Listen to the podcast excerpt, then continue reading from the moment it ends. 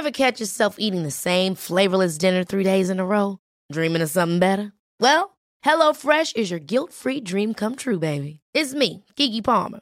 Let's wake up those taste buds with hot, juicy pecan-crusted chicken or garlic butter shrimp scampi. Mm. Hello Fresh. Stop dreaming of all the delicious possibilities and dig in at HelloFresh.com. Let's get this dinner party started.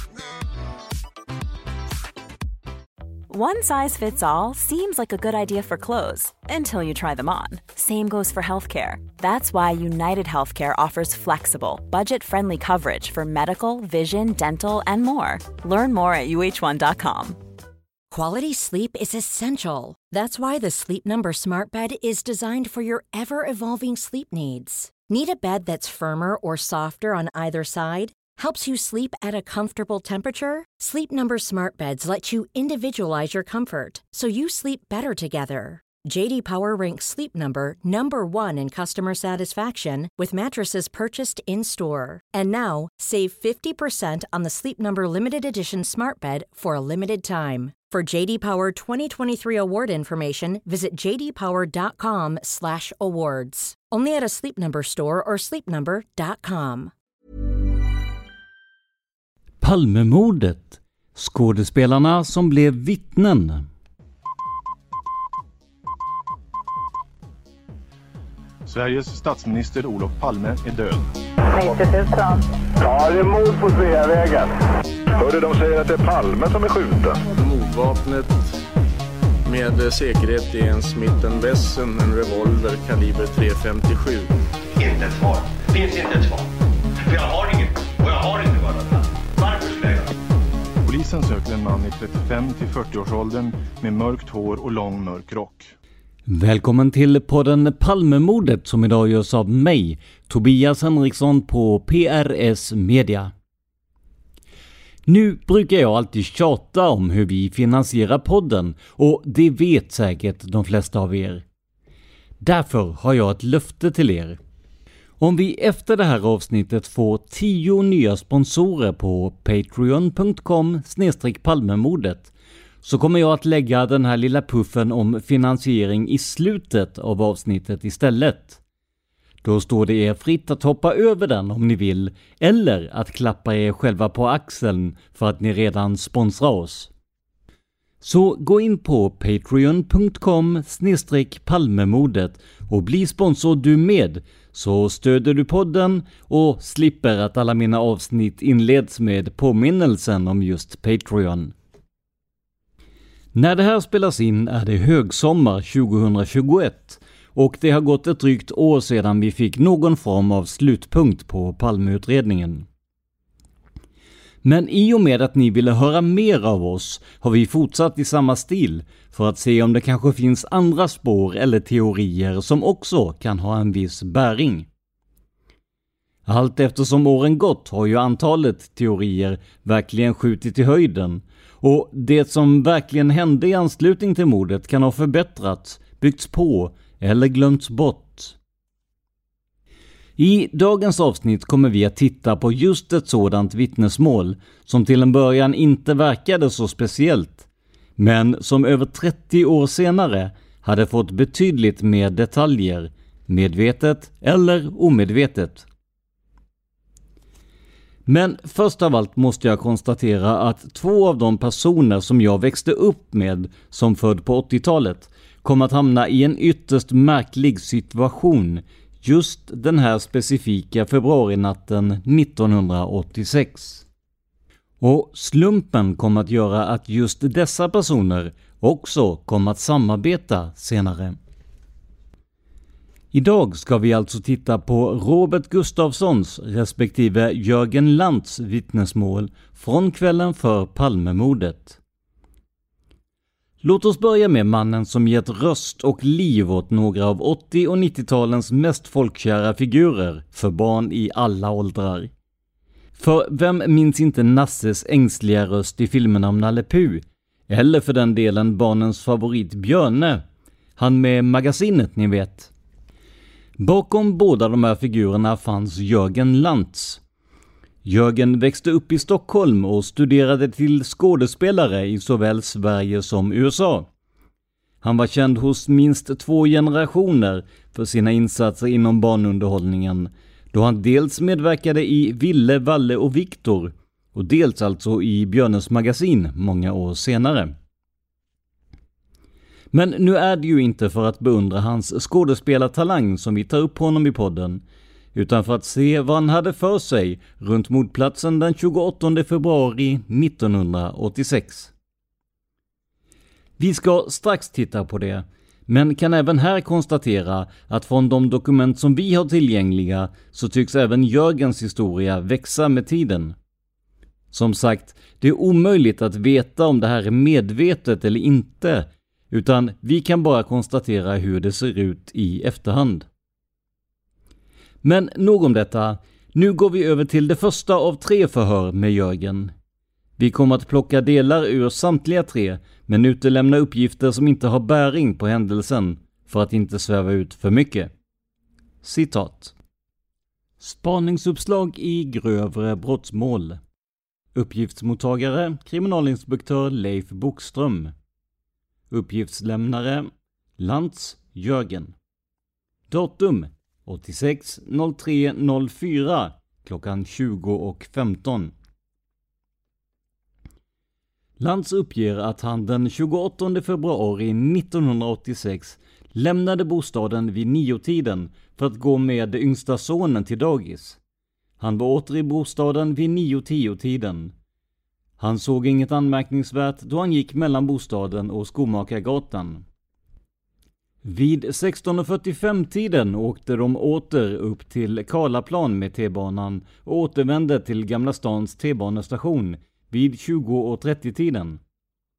Enligt Lantz var det lite folk i rörelse vid T-banestationen och i hallen samt utanför på Munkbrogatan. Familjen Lantz gick till vänster på Munkbrogatan och upp på Schönfeldts gränd till Stora Nygatan där de gick till vänster. Barnen sprang då omedelbart över gatan varför även Jörgen och hans fru gjorde likadant. Då de kom över på högra sidan i deras färdriktning såg Jörgen Lantz paret Palme som gick bredvid varandra på motsvarande sida åt andra hållet. Om paret gick ner Schönfeldts gränd kan Lantz ej uppge. Vad han är helt säker på är att ingen gick efter Palme. Först efter cirka 50 meter fanns folk i rörelse. Han kom ej heller ihåg att han själv mötte någon på den sida som han själv gick på. Hur Palme var klädd kan han ej uppge, troligen i poplinrock. Lantz kan ej dra sig till minnes om någon händelse som han reagerat på i samband med Olof Palme. Lantz uppger vidare att han ofta ser Palme i Gamla stan och att han sällan ser honom med vakter. Han går ensam på kvällarna. På morgonen har han vid några tillfällen sett några vakter som står utanför bostaden och väntar. Vad han kommer ihåg av den 28 februari, då han mötte Palme, var att han reagerade på att Palme ej hade vakt med sig. Samtidigt som han tyckte att det var vanligt och att vi bodde i ett land där statsministern kunde gå ensam utan livvakt genom staden. I övrigt uppger Lantz följande. Han har i andra hand fått reda på att en person vid namn Maria Pippa, vilken troligen bor på Schönfeldts gränd med hemligt telefonnummer och här har man alltså skrivit ut numret, min kommentar. Har uppgivit att gatumusikanter i Gamla stan trängt sig in till folk och hotat dessa på grund av att de var emot gatumusiken.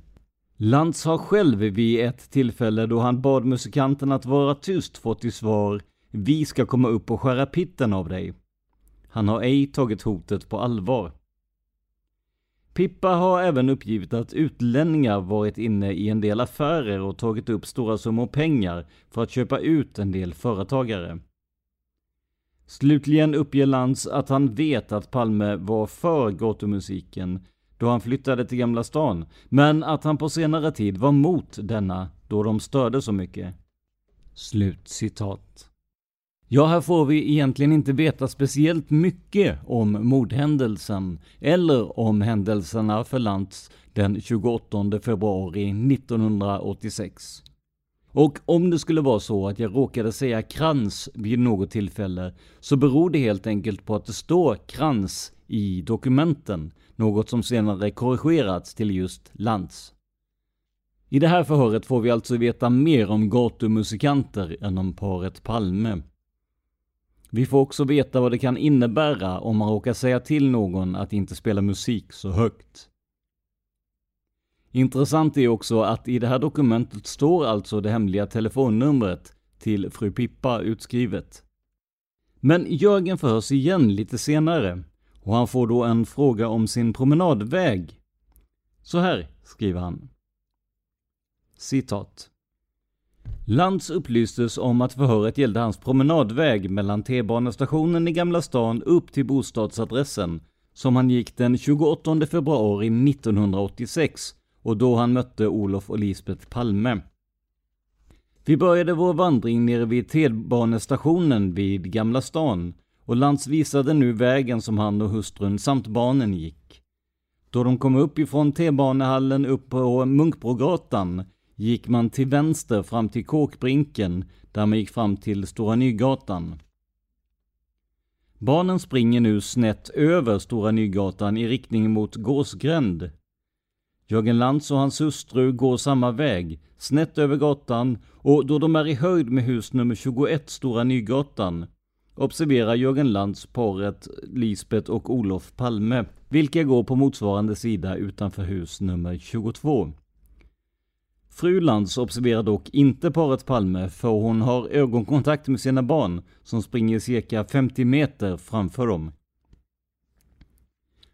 Jörgen Lantz uppger vidare att han inte under gångvägen, promenaden, på Stora Nygatan observerat någon person fram till Gåsgränd där han svänger upp till höger.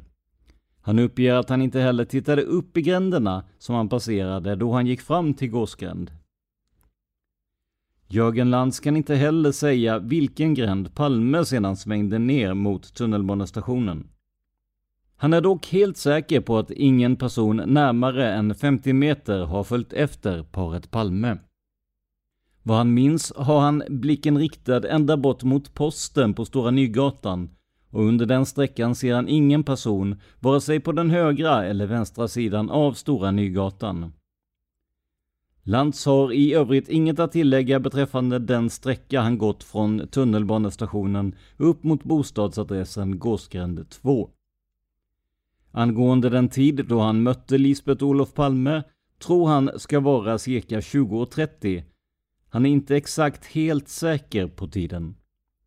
Förhöret med Lantz avslutades klockan 09.55. Stockholm den 11 mars 1986. Leif Bokström, kriminalinspektör. Slut citat. Men som sagt, även Jörgen Lantz version av vad som hände kommer att förbättras. Efter att ha sett en av fantombilderna kommer Lantz med delvis nya uppgifter. Så här berättar han för kriminalinspektör Leif Tåström. Citat. Datum 86.04.01 klockan 11.30 Uppgiftslämnare Jörgen Lantz. Per telefon meddelade Lantz 1986 04.01 klockan 11.30 att han fredag den 28 i tredje klockan 23.00 Kommentar. Det här är uppenbarligen en felskrivning. Det ska vara den 28 i andra. Observerat en man som vars utseende stämde överens med det fotografi som publicerats och som utvisade den man som skulle ha följt efter Palme dagen före mordet. Denne var tillsammans med ett gäng om 6 till 8 ungdomar som befunnit sig på Stora Nygatan i Gamla stan och som hade uppträtt allmänt störande. Lantz hade inte tänkt på förhållandet just då, men senare har han kommit att fundera över förhållandet och funnit att mannens utseende stämde väl överens med den publicerade bilden frånsett att mannen nu varit kortsnaggad. Lantz ville vidare framhålla att han är bosatt i närheten av Palmes bostad samt att han i början av februari månad 1986 väcktes vid 03-tiden av oväsen på gatan utanför. Han hade tittat ut genom fönstret och observerat en ABAB-vakt utanför fastigheten 31 Västerlånggatan. Lantz hade öppnat fönstret och ropat på vakten för att påkalla dennes uppmärksamhet, men denne hade istället raskt sprungit från platsen. Lantz hade icke kunnat finna någon naturlig förklaring till vaktens beteende och vill av den anledningen framföra förhållandet till polisens kännedom för eventuell åtgärd i anledning av mordet på statsminister Palme. Slut citat. I den här versionen känner Jörgen alltså igen en man, men minnesbilden kommer först efter att han sett en bild i tidningen. Går det att säga om minnet är äkta, om man verkligen såg den här mannen den här kvällen? Eller har han kanske blivit influerad av just fantombilden och så att säga infogat det i sin minnesbild? Det här skulle vara svårt nog att försöka reda i redan 1986 och så här långt efteråt är det såklart alldeles omöjligt. Men vi pratade ju om Björnes magasin som presentation av Jörgen Lantz. Ni som var med på den tiden minns kanske att det ofta kom gäster till magasinet, där Björne bodde tillsammans med Snigel. En av de här ofta återkommande gästerna var Robert Gustafsson. Robert var på den här tiden en skådespelare och komiker på väg uppåt och det var något som märktes redan på mordkvällen. Han var nämligen på samma film, Bröderna Mozart, som makarna Palme i sällskap med sin teaterklass. Han kom på senare år att profilera sig som en av Sveriges främsta komiker och har flera gånger röstats fram till Sveriges roligaste man. Men hans roll i den här podden är den som vittnets. Vad såg egentligen Robert den där kvällen? Och vad tycker han om Palmemordet och möjliga gärningsmän idag? Vi ska försöka ta reda på det med hjälp av det första förhör vi hittat med honom från 1986 03 17. Och innan vi börjar vill jag säga att vi kommer att utelämna namnen på Gustafssons bekanta.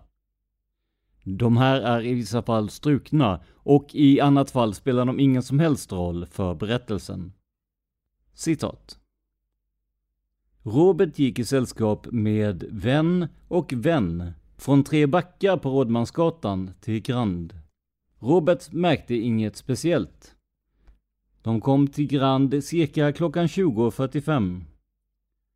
Robert med sällskap satt på bänkraden framför Palme, längst till vänster. Robert la ej märke till något speciellt under föreställningen. När Robert gick ut från salongen såg han Olof och Lisbeth Palme stå kvar i salongen vid sina platser.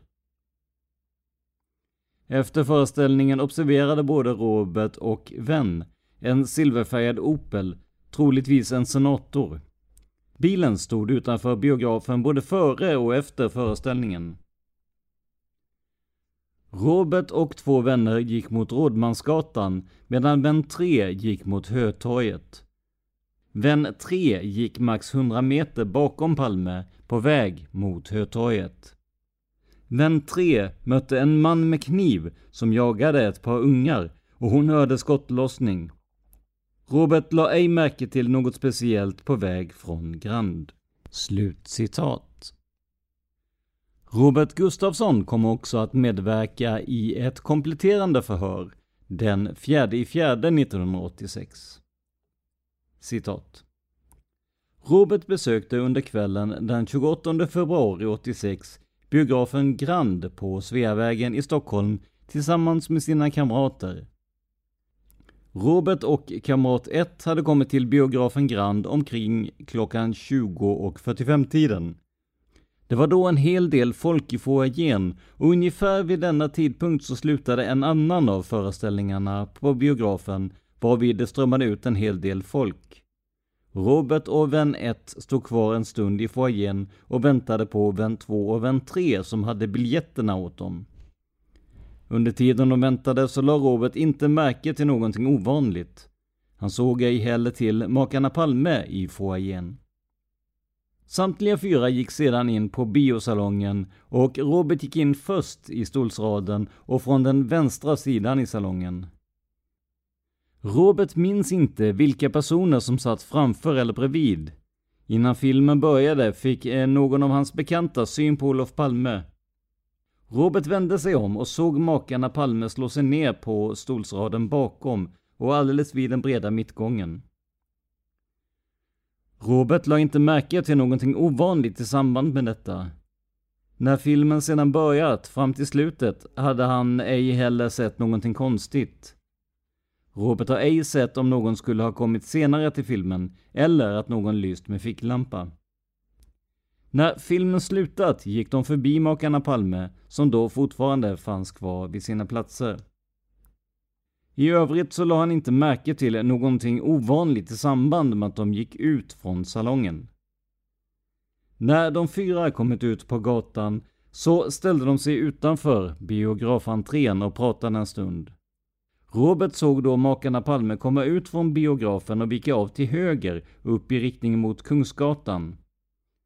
Kort efteråt så vandrade vän 3 och vän 2 till vänster på Sveavägen och mot tunnelbanan vid Rådmansgatan. Robert uppgav att han också observerat en silverfärgad bil parkerad på Sveavägen och alldeles utanför biografentrén. Minnesbilden var att bilen var en Opel av modell större, möjligen en Senator. Hans första tanke när han såg bilen var att den fanns utanför biografen för att hämta makarna Palme. I övrigt minns Robert inte någonting särskilt om bilen, förutom att det var en av de senare årsmodellerna och något avhuggen baktill. Han har ej heller något minne av att han har sett någon person i bilen. När han och de båda andra gick åt tunnelbanan vid Rådmansgatan så skildes de från vän 3 som gick Sveavägen i riktning mot Kungsgatan. Vän 3 kom då att promenera bakom Palme. Robert känner inte till hur pass långt bakom så vän 3 gick. Men hon började att gå åt samma håll som Palme efter det att dessa kommit ut från bion. När vän 1 samt Robert gick mot Rådmansgatan så la han inte märke till något konstigt. Slut citat. Så här långt verkar Gustafsson inte ha sett något speciellt, men det kommer att ändras. För i en intervju med Ulf Elving berättar han att han sett inte bara flera män med walkie-talkie, utan också en man med cowboyhatt vid en bil med tonade rutor. Det här låter onekligen mycket mer spännande än i det första förhöret, inte sant? Robert ska alltså ha sett det som var i ropet från tidigt 90-tal och framåt i och med Lars Borgnäs och Thomas Breskys dokumentärer. Att det fanns saker som tydde på en konspiration, kanske av personer med makt eller höga positioner. How would you like to look five years younger? In a clinical study, people that had volume added with Juvederm Voluma XC in the cheeks perceived themselves as looking five years younger at six months after treatment. Look younger, feel like you. Add volume for lift and contour in the cheeks with Juvederm Voluma XC. Reverse signs of aging by adding volume to smooth laugh lines with Juvederm Volure XC. For important safety information and to find a licensed specialist, visit juvederm.com. That's J U V E D E R M.com. Not for people with severe allergic reactions, allergies to lidocaine, or the proteins used in Juvederm. Common side effects include injection site redness, swelling, pain, tenderness, firmness, lumps, bumps, bruising, discoloration, or itching. There's a risk of unintentional injection into a blood vessel, which can cause vision abnormalities, blindness, stroke, temporary scabs, or scarring. Talk to a licensed specialist to find out if it's right for you. Ever catch yourself eating the same flavorless dinner three days in a row? Dreaming of something better? Well, HelloFresh is your guilt free dream come true, baby. It's me, Gigi Palmer. Let's wake up those taste buds with hot, juicy pecan crusted chicken or garlic butter shrimp scampi. Mm. Hello Fresh. Stop dreaming of all the delicious possibilities and dig in at HelloFresh.com. Let's get this dinner party started. Here's a cool fact a crocodile can't stick out its tongue. Another cool fact you can get short term health insurance for a month or just under a year in some states. United Healthcare short term insurance plans are designed for people who are between jobs, coming off their parents' plan, or turning a side hustle into a full time gig. Underwritten by Golden Rule Insurance Company, they offer flexible, budget friendly coverage with access to a nationwide network of doctors and hospitals. Get more cool facts about United Healthcare short term plans at uh1.com. Men var detta ett genuint minne? Eller en följd av en sådan teori som fanns på mångas läppar just då? Robert själv blev i alla fall allt mer säker på var han stod i frågan om vem eller vilka som kan ha legat bakom mordet. I podden Nemo möter en vän berättar Gustafsson utförligt om vad han säger sig ha sett den kvällen. Aftonbladet skrev en artikel på temat den 20 maj 2019 och det är den vi kommer att citera delar av här. Vi börjar med att titta på vad Robert säger sig ha sett efter att bion slutat. Citat. Utanför biografen såg han en bil med tonade rutor som han menar såg ut som en civil polisbil. Sådana rutor får man inte ha om man inte är snut och då tänkte jag, jaha, han har övervakning. Det var även walkie-talkies överallt. Jag hörde hur det pep och att folk pratade med varandra genom dessa. Jag tänkte jäklar vilket pådrag han har. Sen eh, hörde jag efter mordet att det inte fanns någon övervakning överhuvudtaget. Och då förstod jag att något inte stämde, säger Robert Gustafsson i podden. Robert Gustafsson anmälde till polisen att han varit vid biografen under kvällen och säger att de ringde upp för ett vittnesförhör efter tre veckor. Utfrågningen via telefon var med en väldig negation efter varje mening. Annars eh, såg du inget märkvärdigt då? Men sen var det inget annat som var konstigt. Allt var negation och jag vill inte höra. Jag berättade om bilen och om walkie-talkie-männen, men sen när jag tog ut förhöret som nu är en offentlig handling så är det inte med där, det är inte ens nedskrivet, säger han. Efter vad skådespelaren sett säger han sig vara säker på att mordet är ett beställningsjobb. Jag vet att polisen är inblandad. Detta är större än vad man tror. Det är ingen galning som har sprungit fram och skjutit. Det är ett beställningsjobb med massa män inblandade. Men det tystas ner. Han känner sig motarbetad och tycker att det är jobbigt att prata om det varje gång det kommer på tal. Jag känner, jaha, är det här verkligen Sverige? Eller är det Östtyskland, Kina eller Sovjetunionen det här hände? Jag får en obehagskänsla. Det är så många som vet men som blir tystade, säger han. Slut citat. Så enligt Robert ska han ha sagt exakt de här sakerna redan 1986. Men det ska inte ha kommit med i förhöret. Vad som stämmer och inte är såklart omöjligt att avgöra så här långt senare. Men generellt tycker jag att det verkar konstigt att en polis inte tar upp ett korrekt vittnesmål. Dessutom ska ju den förhörde få godkänna det som skrivits ned. Så jag är ärligt talat lite fundersam om vad som stämmer och inte. Men de nya uppgifterna från Robert var uppenbarligen så pass intressanta att Palmeutredningen bestämde sig för att prata med honom på nytt. Och det verkar som att man tog det hela på största allvar, då det var trotjänaren Hans Melander som fick uppdraget att prata med Gustafsson. Delar av förhöret är ganska rejält maskat, men vi ska försöka få med det viktiga ur det här rätt så långa dialogförhöret. Så, så här lät det när Robert Gustafsson och Hans Melander träffades så sent som 2019. Citat. Gustafsson. Eh, så att eh, efter då att vi, när vi kom till, biograf, till biografen där så, så satte vi oss i salongen. Förhörsledaren. Hur kom ni dit? Gustafsson. Vi åkte tunnelbanan. Vi träffades från lite olika håll, så vi träffades utanför biografen. Förhörsledaren. Så du begav dig ensam från bostaden? Gustafsson. Nej, nej, jag, jag och eh, kompis 1 åkte tillsammans dit. Förhörsledaren. Från? Gustafsson. Från eh, då söder? Förhörsledare. Okej. Okay. Gustafsson.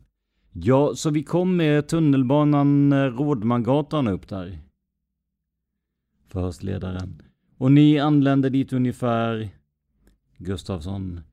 Ja, vad kan det ha varit? En... Eh, förmodligen 20 minuter ungefär tror jag innan, innan föreställningen så att vi var en kvart innan utanför. Förhörsledaren. En kvart innan föreställningen började. Gustafsson. Ja. Förhörsledare. Och den började? Gustafsson. Ja, det var nog 19, 1930. Det kommer kom jag inte ihåg. Jag tror det var... Det måste ha varit 19, 1915 kanske det var om det var 1930. Förhörsledaren. Ja, den skulle börja 21.15. Gustafsson. Jaha, då var det en kvart innan. Då var den eh, nio då i så fall. Förstledaren. Ja, precis. Gustafsson. Ja. Förstledare. Det var ju den sena föreställningen. Gustafsson. Ja, just det. Jaha. Vi hoppar lite i förhöret. Förhörsledaren. Eh, fram till nu, om vi ser på tunnelbanan och framförallt när ni kommer fram till eh, ohörbart. Och under promenaden ner till Grand fram till det att ni går in i salongen. Gustafsson. Mm. Förhörsledaren. Gör du några speciella iakttagelser i det skedet? Gustafsson. Nej, det gör jag inte. Eh, annat än att det var väldigt mycket folk utanför biografen när vi kom. Så vi förstod att det skulle liksom vara i stort sett fullsatt den kvällen. Så jag var, eh, vi var lite oroliga för att vi inte hade fått biljetter så att det räckte då. Förhörsledaren. Men det är ju flera föreställningar på samma biograf den kvällen. Gustafsson. Mm, det gjorde det säkert. Det var ju en populär film. Den var eh, förstledare. Nej, jag tänkte på andra filmer också. Gustafsson. Ja, ja, det, det gjorde det ju. Förstledaren. Ja. Gustafsson. Ja, men, men just inför den, alltså en kvart innan så var, var det ju fullt utanför biografen. Vi hoppar lite till. Förhörsledaren. Men inga, inga iakttagelser runt några personer som du lägger märke till, fordon som du lägger märke till, ingenting? Gustafsson. Nej, nej inte då. Såg en, eh, en lång man med någon cowboyhatt på sig eller något sådant där tror jag det var. Innan, eh, det såg jag även efter och i biografen. Men det var väl det enda som stack ut liksom, som man lade märke till. Förhörsledaren. Men han var på samma föreställning. Gustafsson. Ja, precis. Förhörsledaren. Varför lade du märke till honom? Gustafsson. Han var lång och cowboyhatt var inte sådär jättevanlig huvudbonad. Förhörsledare. Det var inte på modet då? Gustafsson. Nej, det var det inte, nej. Kommentar. Utseende och ålder på mannen i stora delar maskat. Förhörsledaren. Okej, okay, var han i sällskap med någon annan eller? Gustafsson. Eh, I och med att han pratade så med folk så kan jag förutsätta det. Men det är ingenting jag kan liksom... Eh, att han... Jag såg honom gå tillsammans med någon eller sådär. Men han pratade ju med folk och med någon. Både på vägen in och på vägen ut. Förhörsledaren.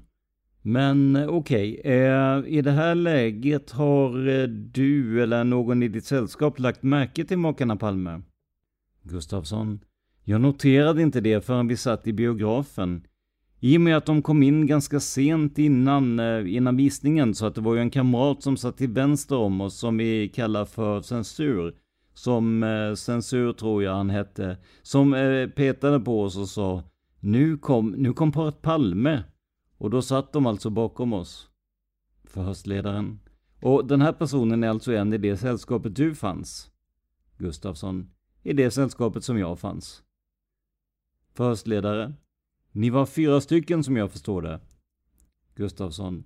Ja, precis. Förhörsledaren. Ni hade Palme bakom er? Gustafsson. Bakom, bakom, eh, ohörbart. Vår rygg, ja. Förhörsledaren. Ja. Gustafsson. Och raden, jag har för mig att vi måste ha suttit på rad tre eller fyra, något sådant där. Alltså ganska långt fram. Så han måste ha suttit i mitten i rad, ja, någonting fem, sex kanske det var och sen så ja, sen tänkte vi inte så mycket mer på det. Förrän liksom, eh, det liksom släcktes och filmen började. Eh, utan det var ju när filmen var klar då. Förhörsledare. Ursäkta, lägger du märke till något speciellt under det att filmen rullar? Gustafsson. Nej, det var ju, det var ju väldigt, det var en väldigt bra film så att jag var väldigt engagerad i den faktiskt. Och vi skrattade åt den och sådär. Eh, så att, eh, men jag kan inte påstå att jag lade märke till att de skrattade eller att jag hörde Palme. Jag hade ju träffat Palme förut vid några tillfällen. Så att jag, i och med att han hade en väldigt specifik röst också, så jag, ja, då skulle jag lagt märke till det i så fall. Men det hörde jag aldrig. Ehm, förhörsledaren. Var det någonting annat som rörde sig i salongen? Att någon kom sent eller överhuvudtaget någonting som skedde utöver själva filmvisningen? Gustafsson. Nej, inte som jag kom ihåg. Faktiskt inte.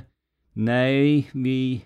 Alltså vi var ju väldigt engagerade på den tiden i just teatern och vi var, vi pratade ju väldigt mycket. Jag kommer ihåg innan den, vi pratade om Stadsteatern och vilka som var med och om Susanne Osten och hela det gänget och vi pratade om Sandén och alla de här olika skådespelarna som var aktuella just då. Ehm, så att under föreställningen, jag kan inte säga att jag minns något speciellt som hände under pågående visning. Det kan ha varit så, men det är ingenting som jag liksom minns i detalj i så fall. Vi hoppar lite till. Förhörsledaren Hörde du, ehm, sen så, så rullar filmen, filmen tar slut. Kan du beskriva situationen då? Gustafsson. Ja, då som det är då, liksom innan ljuset går upp i salongen, när sluttexterna börjar rulla som det heter, och det fortfarande är halvmörkt i salongen, så börjar ju folk resa sig och ha kläder på sig, sina ytterkläder eh, och sådär. Eh, så gör även vi. Eh, I och med att det är så fullt i salongen så blir det liksom stopp så att man står där man står. Och vi klär på oss och sen så precis då när det eh, salongsljuset tänds igen så börjar då folk gå ut i höger respektive vänster gång. Och vi, eh, om vi har ansikten mot eh, duken så går vi till höger ut ur salongen. Vår egen höver med, huv, med ansiktet mot duken. Så, så är det kö. Man får vänta och vänta och sen när vi kommer ut då i sidutgången som går upp mot utgången så att säga, då pratar, ser jag Palmeparet prata med någon. Det är som jag uppfattar det är en man med ganska stora glasögon. Eh, och sen är det en annan man på hans vänster sida. Förhörsledaren. På, på glasögonmannens sida? Gustafsson. Nej. Förhörsledaren. På Palmes sida? Gustafsson. Nej, de, de kom ut till gången och framför oss är nu Palmeparet med lite folk emellan. Förhörsledaren. Så de har klivit ut vid samma, på samma sida som ni har gjort? Gustafsson. Samma sida som vi har gjort. Förhörsledaren. Och är framför er? Gustafsson. Ja, precis. Vi hoppar igen. Förhörsledaren. Har du koll på makarna Palme i foajén också? Gustafsson. Ja, som jag minns det så var det så att de hamnade på höger sida om oss. Eh, så att vi, så att säga, kom ut innan de kom ut. För annars skulle jag noterat att eh, var de var. Förhörsledaren. I foajén. Gustafsson. I foajén ja. Så att när vi rör oss mot utgången och tar på oss det sista liksom, mössor, handskar och vad det var för någonting. Sen när vi tränger oss ut utanför de här ytterdörrarna så eh, då stannar vi ja. Några meter utanför själva entrén. Då minns jag att jag noterade att liksom att röst, eh, några höga röster höjs. Jag kan inte säga att det var liksom ett bråk eller att det var men det var någon typ av diskussion som höjde, som höjde röster. Eh, och då vände jag mig om och då ser jag Palmeparet bara på min högra sida. Förhörsledaren. Du står med ansiktet ut mot Sveavägen antar jag? Gustafsson. Ja, just det. Förhörsledaren. Och vänder dig mot höger? Gustafsson. Ja. Förhörsledaren. Det vill säga söderut? Gustafsson. Ja. Förstledaren. Och då iakttar du Palme, makarna Palme som står där? Gustafsson. Ja, precis. Förstledaren. Finns det personer runt omkring dem då eller? Gustafsson. Ja, det gör det, men det är så mycket huvuden och kroppar liksom framför dem och oss så jag... Jag ser inte vad som händer eller vad som... vad som sägs eller något sådant. Jag bara noterar att det är lite ståhej tycker jag. Och jag tänker då att ja, det blir ju alltid ståhej liksom när han kommer ut och folk ser, ehm, ser honom nu. För det var ganska många tror jag som inte ens noterade att han var i salongen i och med att han kom så sent in i eh, och, och det var ju liksom nedsläckt när de satte sig i biografen så salongsljuset var ju nedsläckt. Så då tror jag att de kom in i salongsljus. Eh, som att de liksom hade väntat tills att det är eh, och sätter sig sent då så att säga. Vi hoppar vidare till efter bion och tills det är att Robert Gustafsson och hans sällskap står utanför biografen. Gustafsson. Eh, så noterar jag rakt framför mig typ, ja det är, eh, vad kan det vara, typ den trottoaren är väl i och för sig ganska bred men ja, fem meter framför mig då, så står det en, eh, en bil parkerad alldeles utanför biografen. Färgen har jag för mig är så här blågrå, eller ja, blå eller grå eller blågrå. Och den har tonade rutor runt hela sidan. Bakruta, sidoruta, sidoruta, passagerarsidan, förarsidan och halva framrutan. Eh, det här med tonade rutor var någonting som var eh, på 80-talet som liksom var, skulle vara lite häftigt då.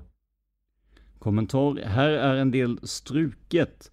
Men vi kan anta från vad Robert Gustafsson själv har sagt att han kommer in på att det här skulle kunna vara en civil polisbil. Förhörsledaren. Hur kommer du in på det? Du nämnde det också. Gustafsson. Jo, jag förutsätter om man, om man sitter, om det sitter, står en bil utanför Palmeparet, här inne i biografen, utanför står en bil med tonade rutor runt om hela bilen. Då förutsätter jag, eh, min tanke direkt är censur. Eh, och då tänker jag, åh vad bra, censur. Kommentar, troligen vakter eller civila poliser. Förhörsledaren. Innan vi ger oss iväg mot eh, tunnelbanan nu, eh, kan du på något sätt försöka komma ihåg allting runt den här bilen? Gustafsson. Mm. Vi står där utanför biografen. Säg hej då till censur. Eh, vi vänder oss för att gå. Det är då jag noterar att bilen står parkerad precis utanför biografen. Alltså det är ju som, det är ju träd som växer, det är stora träd på, på, utanför biografen och, ohörbart, närmast biografen står den här blå eller blågrå bilen med tonade rutor runt om. Jag ser några händer vid, alltså, vid ratten, jag ser liksom en överarm eh, med någon eh, svart klädsel på sig. Kommentar här fortsätter med en utläggning om hur bilen såg ut, utan att det för den sak skull ger något speciellt. Gustafsson säger att han har för sig att det måste vara Volvo eller Audi. Han kan dock inte komma ihåg några speciella kännetecken på bilen. Längre fram förhörsledaren. Är det någonting annat som sticker ut på något vis eller någonting som du lägger märke till? Gustafsson. Ja, då är det så att bilen står utanför biografen. Vi går till vänster, söderut. Vi går kanske, ja vad kan det vara, 5-6 meter innan fastigheten som biografen ligger vid. Är liksom, eh, vad heter det, avskuren. Den svänger åt vänster så att säga. Där går ju gatan upp, upp mot eh, Holländargatan och där, jag vet inte vad den gatan kan heta. Är det Rådmansgatan? Nej. Förstledaren, ni går söderut först. Gustafsson. Ja, just det. Förhörsledaren. Mm. Gustafsson. Så, så att på vår eh, vänster sida så står en, en man med sån här, vad heter det? Med en walkie-talkie och när jag vänder mig mot honom så vänder han sig bort så att säga. Eh, och det är ingenting som jag kommenterar till sällskapet utan jag tänker, och där är en utav dem, alltså överstruket. Kommentar troligen avser han vakter eller poliser. Eh, så att när vi stannar för att korsa, gå över gatan, övergångsstället där. Kommentar, här kommer en utläggning om vilken gata som avses. Sen säger förhörsledaren Okej, okay, kan du beskriva person nummer ett där till att börja med? Gustafsson, mm. Eh, Walkie-talkie-mannen 1 hade en sån här svart och en walkie-talkie i sin vänstra hand och den eh, varför jag, ja de är ganska stora de här walkie-talkierna. De är nästan, vad kan de vara, 2,5 decimeter liksom. Förstledaren, höjden? Gustafsson, ja höjden. Eh, och sån här gummi, gummiantenn. Förhörsledaren. hur lång var antennen tror du på ett ungefär? Gustafsson suckar. Vad kan det vara? Ja, en decimeter. Förhörsledaren.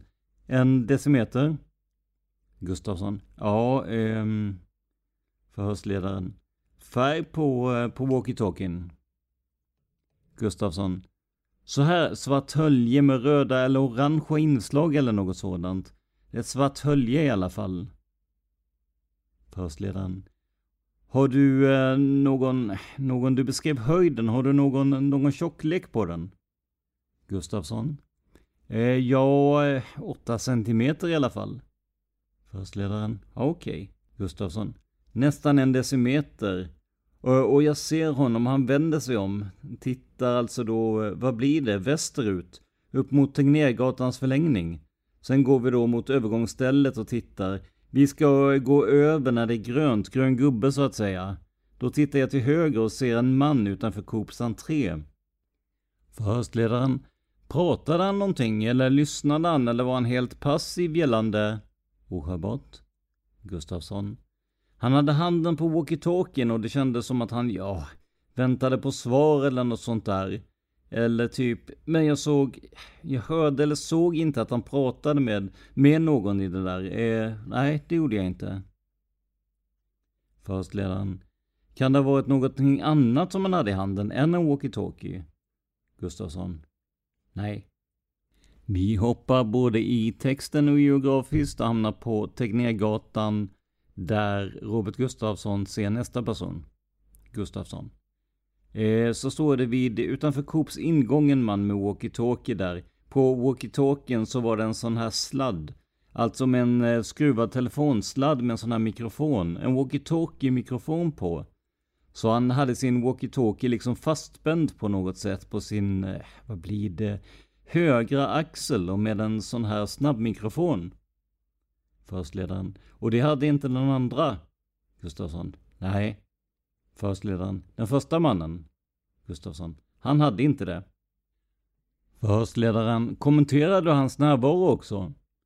Gustafsson. Nej, inte till sällskapet. Den första mannen noterade jag. Sen noterade jag bara den till höger för det, och det är ytterligare en så att säga. Det var ganska, ja, här är de. De är överallt. Eh, så det, det kändes bara liksom naturligt liksom. Eh, och vi går över då övergångsstället. Fortsätter förbi den där, eh, det är någon kinesrestaurang på vänster sida. Och fortsätter ner mot eh, norrut mot tunnelbanan i gången. Och när vi då precis ska gå ner i tunnelbanan i gången så är det som en pelare.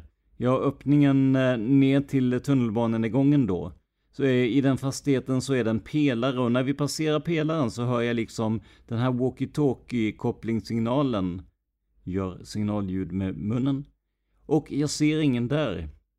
Men när jag passerar pelaren så ser jag direkt till höger om pelaren så står en, en person med walkie-talkie som vänder om, om hörnan.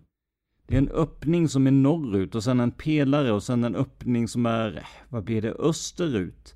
Så om det här är pelaren så är det öppet här och öppet här och vi går här. Här hör jag, gör signalljud med munnen. Och när jag tittar på min högersida så står det en person och vänder bort om hörnan. Men jag ser liksom en, eh, på samma sätt som han som var vid Coop, restaurangen så är det en person, jag hinner inte se vad, vad liksom, eh, hur han ser ut. Men jag ser att han vänder sig bort runt hörnan om den här, om den här väggen och vi fortsätter då ner i tunnelbanegången till spärren. Slut citat. Förhöret fortsätter sedan med att Robert Gustafsson får beskriva de förhör han deltog i under 86. Här är mycket struket, men vi kan se att Gustafsson beskriver förhören som mycket summariska och att det inte var någon som var intresserad av walkie-talkies och tonade rutor. I förhöret nämner Gustafsson ingenting om att han trodde att polisen skulle vara inblandad, vilket väl är rätt naturligt när man pratar med en polis. Men däremot håller han fast vid att han lämnade uppgifterna om bilen och walkie-talkies redan under 1986. Något som alltså motsägs av de officiella protokollen. Det är inte lätt att veta vad som är sant och inte i den här historien. Och om saker inte stämmer, beror det då på glömska eller på en medveten handling? Vi hoppas kunna få en inblick i detta genom en intervju med en vittnesexpert längre fram i poddens historia. Men just nu kan vi helt enkelt inte veta vilken av versionerna som stämmer bäst. I Nyhetsmorgon i TV4 ger i alla fall Leif GW Persson sin syn på Gustafssons teori. Citat. Han är en väldigt duktig skådespelare, men hans polisiära kvaliteter är för mig höljda i dunkel, säger han i Nyhetsmorgon. Leif GW Persson berättar att det under mordkvällen skedde ett stort knarktillslag i samma område som biografen, något som förklarar polisnärvaron. Det har varit känt sedan länge. De gör ett större knarktillslag den där kvällen i en fastighet som ligger i samma kvarter som biografen. Det kom inte som någon ny upptäckt direkt och jag har svårt att tro att det kan kopplas till mordet på Olof Palme, säger han. Slut citat. Och det här inslaget ur Nyhetsmorgon, det refererades i tidningen Hänt. Något som kanske kan anses lite pikant i sammanhanget är att när den osannolika mördaren blir serie är det just Robert Gustafsson som spelar den ensamma gärningsmannen Stig Engström. Han har alltså gått från att själv driva en teori om polisinblandning till att ta rollen som tilltänkt gärningsman i ett scenario som ligger så långt ifrån hans eget som man kan komma. Kanske har han omvärderat sin syn på Palmemordet. Kanske är det bara ett bra jobb. Vi hade hoppats få svar på de här frågorna genom Gustafsson själv och kontaktade Netflix som skötte hans presskontakter runt inspelningen. Men trots påstötningar har vi inte fått besked om huruvida vi får ställa de här frågorna till honom eller inte. Om vi lärt oss något av dagens avsnitt så är det att människor kan minnas fel och kanske bygga på sitt minne allt eftersom tiden går. Om det är det som hänt i våra exempel vet vi inte, men med tanke på tiden som gått så verkar det inte otroligt. Men Gustafssons teori då? Att polisen skulle vara inblandad, kan det vara något? Det får ni veta när vi har tillräckligt med sponsring på Patreon för att ta upp polisspåret igen. Vad tycker ni om Robert Gustafssons vittnesmål? Vilken version tror ni stämmer? Och vad är era tankar kring vittnens tillförlitlighet? Gå gärna in och skriv av er på facebook.com palmemodet. Det här var veckans avsnitt av podden Palmemordet som idag gjordes av mig, Tobias Henriksson på PRS Media. För mer information om mig och mina projekt besök facebook.com prsmedia.se eller gilla oss på Instagram där vi heter prsmedia. Ett ord, små bokstäver. Stort tack till alla som hjälper podden att överleva genom donationer. Men framförallt, stort tack för att du lyssnar på podden Palmemordet. Man hittar Palmes mördare om man följer PKK-spåret till botten. Därför att ända sedan Julius Caesars tid har jag aldrig hört talas om ett mord på en framstående politiker som inte har politiska skäl. Polisens och åklagarens teori var att han ensam hade skjutit Olof Palme. Och det ledde också till rättegång. Men han frikändes i hovrätten.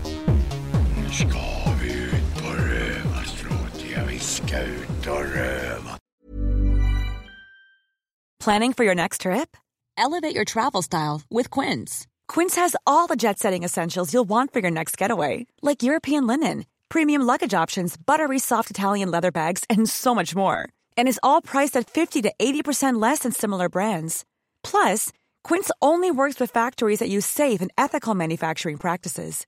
Pack your bags with high-quality essentials you'll be wearing for vacations to come with Quince. Go to quince.com/pack for free shipping and 365-day returns. Ever catch yourself eating the same flavorless dinner three days in a row? Dreaming of something better? Well, HelloFresh is your guilt-free dream come true, baby. It's me, Kiki Palmer. Let's wake up those taste buds with hot, juicy pecan-crusted chicken or garlic butter shrimp scampi. Mm. Hello Fresh. Stop dreaming of all the delicious possibilities and dig in at HelloFresh.com. Let's get this dinner party started. Planning for your next trip? Elevate your travel style with Quince. Quince has all the jet setting essentials you'll want for your next getaway, like European linen, premium luggage options, buttery soft Italian leather bags, and so much more. And is all priced at 50 to 80% less than similar brands. Plus, Quince only works with factories that use safe and ethical manufacturing practices. Pack your bags with high-quality essentials you'll be wearing for vacations to come with Quince. Go to quince.com/pack for free shipping and 365-day returns.